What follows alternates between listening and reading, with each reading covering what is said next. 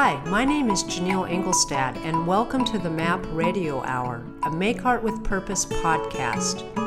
The MAP Radio Hour includes conversations with creatives, scientists, and other people addressing the intersection of cultural, political, and environmental concerns. You can find out more about MAP and our projects at makeartwithpurpose.net.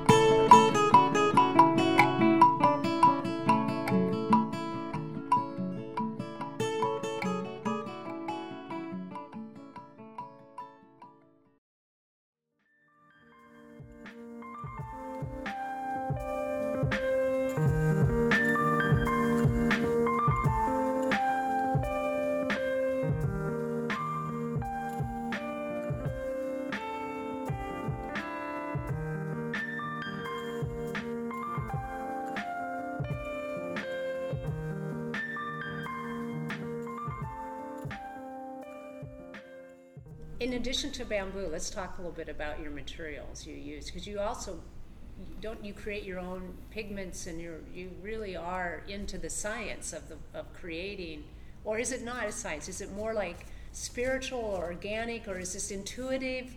How do you approach the, the materials and the creation of, of your materials and then move into the work of art? I'm a i'm a kind of material hoarder you know? I love I love the things that, that I can touch and I can feel and, and I mean if I'm talking about beeswax, I've been collecting beeswax since I arrived in Cambodia. Now one of the things about that was I wanted to make my own candle. So I started collecting beeswax, but then I thought, oh, I can make this into my work. So it, it happened slowly, but um, I think approaching it from like a rudimentary level Right? Mm. You know, dirt is beautiful because not because just Cambodian dirt or whatever. People say it's Cambodian dirt, and then it related to Khmer Rouge, and people have been killed on this whatever. Like I don't, I don't go to that level. I just think dirt is beautiful, and I and I, I, I choose uh, red dirt because red dirt is, to me, is very very beautiful, and I can use that for my work because it, it, it brings out the emotion, uh, in many in many levels. So it's it's it's not about buying things from the store. Like how it started was just finding things on the street or finding things that people throw away or finding things in the flea market or farmers market you know that that sort of used stuff with history. So because i'm not such a conceptual artist i want at the same time my work to, to have a kind of history about them. So the material have to have a certain history to the I, I have to have a connection to it in order to use it it can't be just be something I read in a catalog and then order. It has to be something that I am there in front of it and I bring it back home. So that's just the adventure that that that, that it gives, you know. Yeah, and having spent many of your formative years in the United States, are there any materials here that or any histories here that influence you in the same way as one can in Cambodia? It's a good question. You know, because I was trained as a painter, so I didn't bother to think like that. Because as a painter, I, I don't consider myself a maker of, of objects. I consider myself a creator of image, right? And uh, when I gave up that notion that I could do with my life as a painter, uh, I become more sort of uh, aware of the materials. So yeah, I think it's just I skip I skip that part course, I didn't have space to store. I didn't have a proper studio. So there's a lot of these limitations that just didn't allow me to have an adventure with material. But I was in a wood shop all my high school years, and I was in a wood shop during my college years, working in the theater, doing stage, you know, paintings and building sets. I'm always been a craftsman in some way, right? Just I'm not making sculpture, but I, I love wood. You know, I, I wood shop was the best thing that I, I ever did in high school. Yeah. Know. Yeah, I did. I remember making my um, pig cutting board in woodshop, my first project. yeah, cutting in, board. Yeah. Yeah, in junior high, that yeah. was. I forget the two. I think it was home ec and shop, and I took shop, and that was right. my first project. Right. Was making a, a, cutting board in the shape of a pig, and then we made a chessboard. Yeah, chessboard. Yeah, that yeah. really that was oh, great. Yeah, yeah. Great skill to, yeah. for like connecting mind and for you know for your preparation as an artist. Yeah cherry wood and maple. Yeah, beautiful. Beautiful combination. Really. And you got to get it so precise. Yes. I love yes. that precision. Yeah. yeah.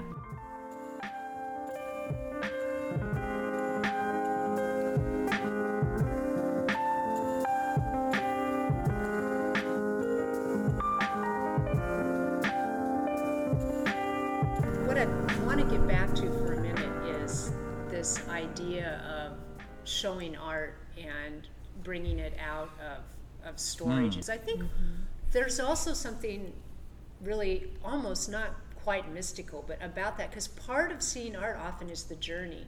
Mm-hmm. And you go, wow, here's this artist has come to town, or I'm traveling and here's an opportunity for me to see something, or mm-hmm. a museum is able to mm-hmm. uh, exhibit something they haven't exhibited in many years. And so, as a viewer, there's the anticipation in going to, to see the work that I think is very much part of the experience of looking at art is the journey to it.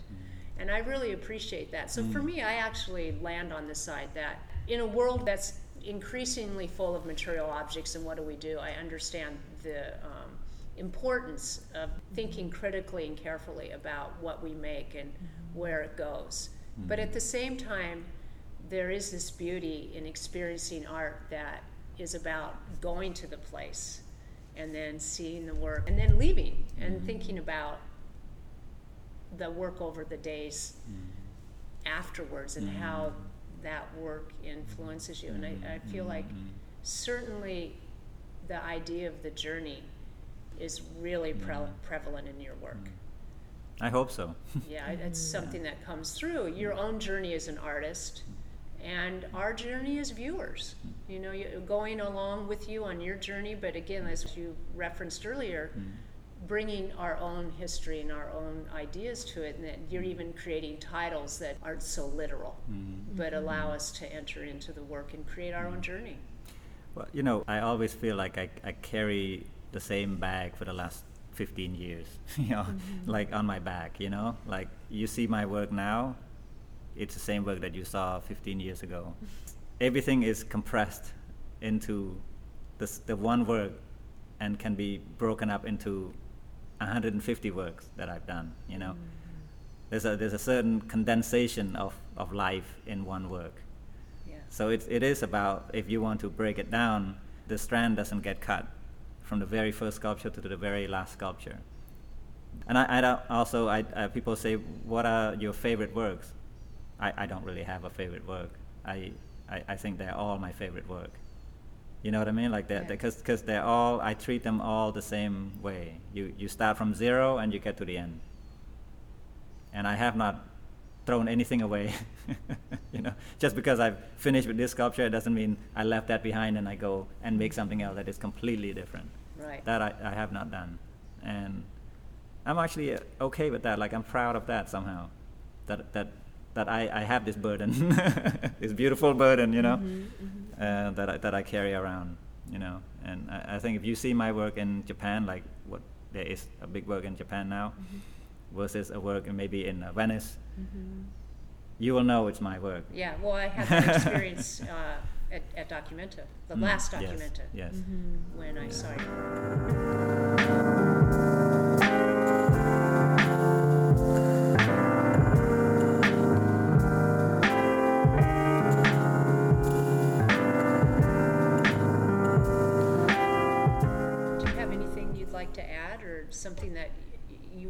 like you would like to say that you don't get a chance to talk about?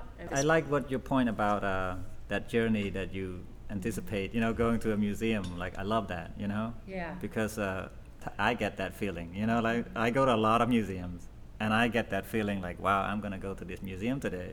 Yeah. This is an exciting moment. Like okay, I'm going to this one, you know, not the other one. I'm going to this one, right. and it's exciting, you know, because I'm like, hmm, I wonder what I'm going to see, or mm-hmm. I know this artist in this show or in this collection that I'm going to see. Like when I was in Houston, uh, uh, I went to the the museum with a lot of um, the painter. Uh, Rothko. No. Um, the American painter who lived in Italy.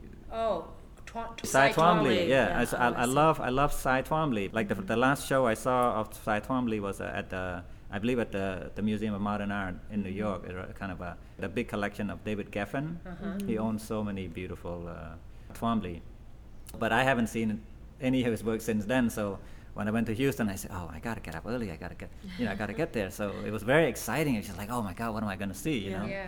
And I think uh, in, uh, in a modern uh, society as we are living in now, modern times, is uh, pe- people are already Googling and, and looking at the, at the little iPhone, they already saw the images, you know. And I think that that takes away from like that expectation, that Yeah, that, that, that, that, that wanting, you know, like to be surprised, you know. 'Cause They want to find out what it is they're going to be looking at. Yeah. And and I also get uh, quite uh, disturbed or annoyed by, you know, when I bring up an artist, let's say like the Chicago Imagists, let's say uh, one of my professors like Ray Yoshida. Yeah. Uh, I talk to artists and curators. I say, no, these guys, these these these are my professors. You know, like John Roy. You know, like a you know like a like a, teacher of Chuck Close or you know a student of uh, Joseph Albers, and like that's their, their history and this is the kind of work that they did. And then they just Google it, boop, boop, boop, and then and then just flip through the pages. And go, oh, I don't like it. I Yeah. said, what? You don't like it? What do you mean you don't like it? Nobody ever asked you to like it. It's this is an information. This is a this is kind of a reference for for like a, a discovery, you know. But they say, oh, I don't like I don't like this kind of work. Oh, what do you mean you don't like this kind of work? It's on your iPhone. You can't possibly just say you don't like this kind of work. you Uh, haven't seen yeah, it. So this is the kind of thing that Yeah. I'm like Well, as an artist. Especially try- when you're mean, thinking spoken like about a someone teacher. like Close, when Yeah. this immersive image, Yeah. and you round a corner in a museum Yeah. or wherever you happen to see his work, Yeah. and there's this incredible, massive image Yeah. of a person made up of little squares. Yeah.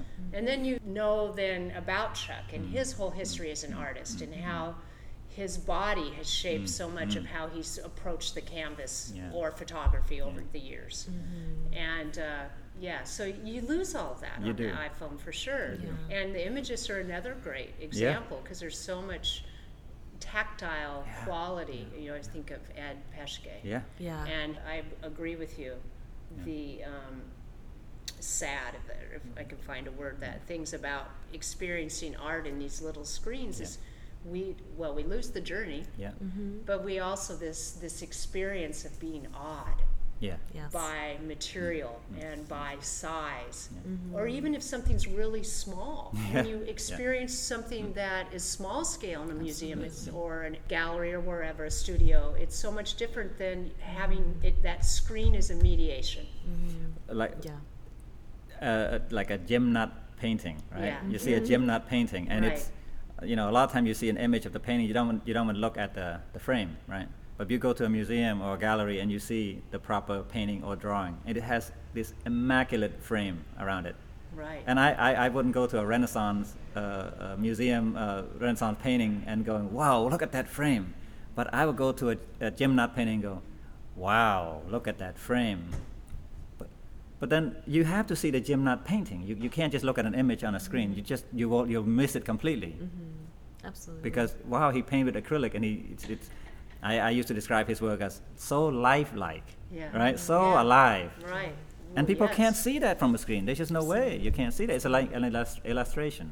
Yes. And that comes together, I think, and also um, research and scholarship and like art history scholarship today too. You have to go and look at it. I mean, I did my background in like Chinese painting, right? And the image is not enough. You have to go and like see the paper and Mm. feel the fabric and being in the experience with the piece and knowing how big it is. I just, I just think that that's lost, and it's so important to go see the work. There's also a pleasure in collecting, right? Yeah. Like I'm not rich, so I can't buy expensive things, but I, I love small things that I can purchase. Like my wife and I, when we go to Japan, for example, we, we just we spend hours in the print room, you know, and just looking at those yuki uh, prints. Is that how Mhm. Yeah, yeah, yeah, yeah. And Yeah, yeah, it's just like you, you, you're right there, and you can afford that. So it's accessible. it's so stunning. And then when you take it out of the store, put it in a beautiful frame, you know, anti-reflecting glass, and put it in your your living room or your bedroom, it just gives you so much pleasure. It does. And that's Yeah. what iPhone cannot do. Yeah. sure, you can't. Yeah, no, it's, to live Yeah. with art is just Yeah. one of the great greatest gifts of life. Yeah. yes. Yeah. Wonderful. There we go. Well, thank you. Thank you. Thank you for your time, and it's been a real joy to talk with you. Thank you very much.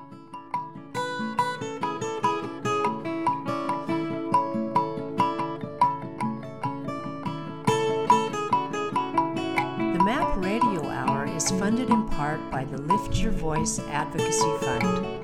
Production by Matthew Horton, theme song and logo by Otto Huditz. I'm Janelle Engelstad. Thanks for listening. And visit the Make Art with Purpose website to connect with us on Twitter, Facebook, and Instagram.